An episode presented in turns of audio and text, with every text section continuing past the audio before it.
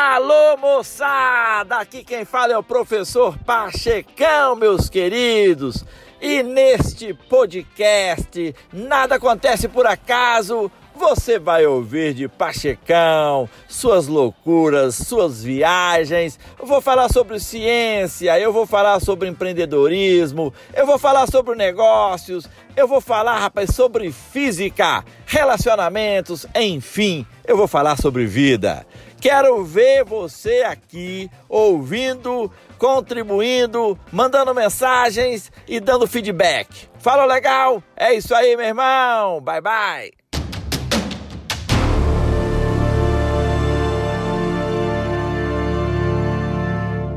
Alô, meus queridos do canal Nada Acontece por Acaso. Aqui é Pachecão, diretamente das terras laranjalenses para todos vocês. Meus queridos, estou andando por essas estradas empoeiradas, visitando os amigos nessas fazendas ensolaradas. Rapaz, estou começando a gostar dessa quarentena, sabia? Tô falando sério, rapaz, porque você sabe, quando você tem um vício e deixa de fazê-lo por 90 dias, você perde esse vício, sabiam disso? Mas quando você está numa cidade do interior, fazendo coisas gostosas, como tomando uma cerveja, conversando com os amigos, você adquire aquilo como vício e talvez nem precisa de 90 dias. é o que está acontecendo comigo. Mas, meus queridos, vocês sabem que Belo Horizonte anda de bicicleta no meu coração amo essa cidade, com certeza jamais abandonarei Belo Horizonte. Mas olha, mudando de pato para ganso, ontem eu estava aqui em Laranjal e ouvi aqui o discurso do Joaquim Fênix pela TV. Garoto bacana, gostei.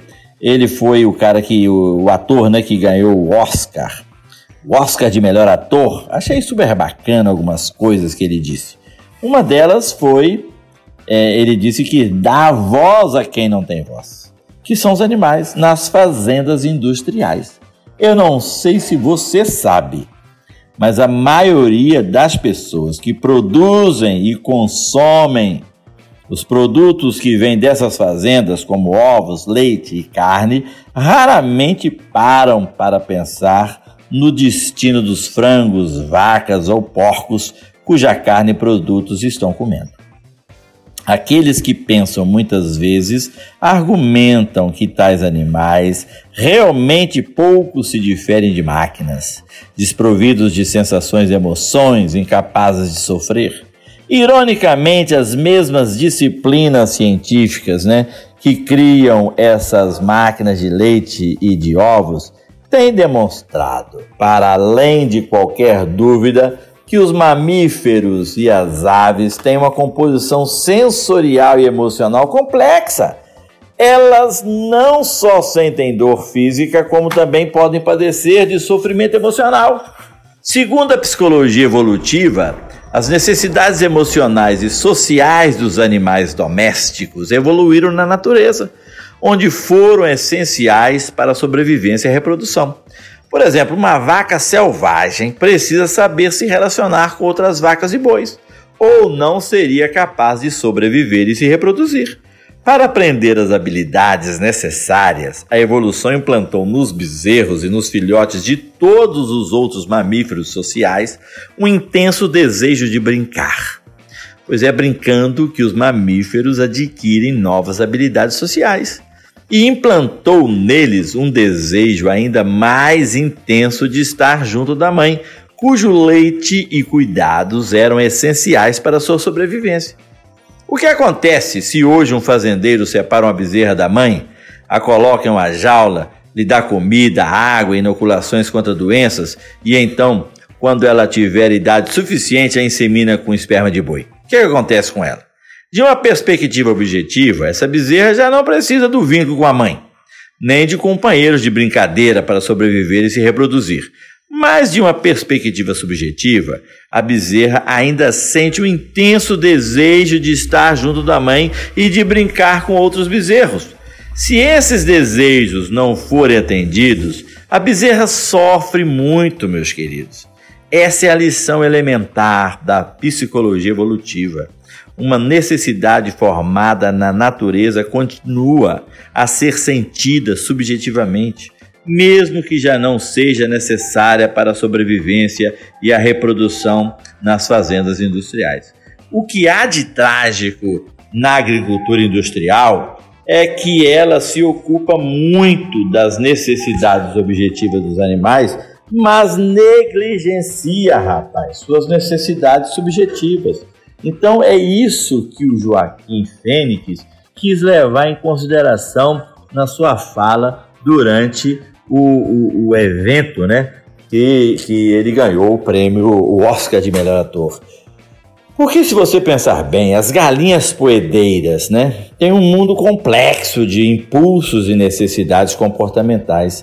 Elas sentem desejos intensos de explorar seu ambiente, bicar e procurar alimento, determinar hierarquias sociais, construir ninhos e cuidar da aparência. Mas a indústria de ovos muitas vezes tranca as galinhas dentro de gaiolas minúsculas e não é incomum espremerem quatro galinhas em uma única gaiola cada uma delas com espaço de chão de cerca de 25 por 22 centímetros. As galinhas recebem comida suficiente, mas são incapazes de reivindicar um território, construir um ninho ou se envolver em outras atividades naturais.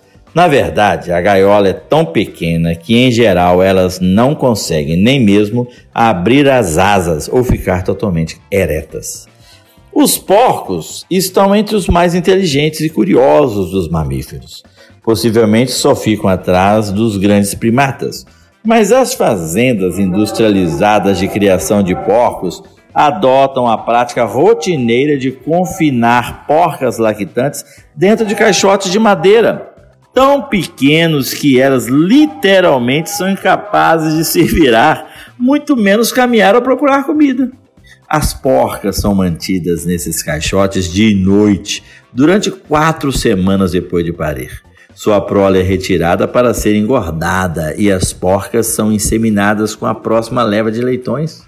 Muitas vacas leiteiras passam quase a vida toda dentro de um pequeno cercado, pisando, sentando e dormindo sobre a própria urina e excremento. E eu vi muito bem isso quando eu visitei o Japão agora a última vez em fevereiro. Rapaz, eu fiquei 10 segundos no ambiente, é impossível ficar mais. Eu olhei para aquele cenário e pensei, gente, isso aqui é o ó do Borogodó, não dá para segurar. Que pecado, que pena, que pena, que, que maldade que fizeram com os animais. Pois é, elas recebem sua porção de alimento, hormônio e medicação de um conjunto de máquinas e são ordenhadas a cada poucas horas por outro conjunto de máquinas. A vaca é tratada como pouco mais do que uma boca que consome matérias-primas e um Uber que produz uma mercadoria. Tratar criaturas vivas que têm mundos emocionais complexos, como se elas fossem máquinas, tende a lhes causar não só desconforto físico, como também grande estresse social e frustração psicológica. E eu observo tudo isso, rapaz, e é lá, é de lá que vem a comida que vem para nossa mesa. E se nós somos o que comemos, já pensou no, no, nos males que isso nos causa? Queridos, vamos pensar sobre isso. Grande abraço, grande abraço. Falou legal. É isso aí. Tchau, tchau.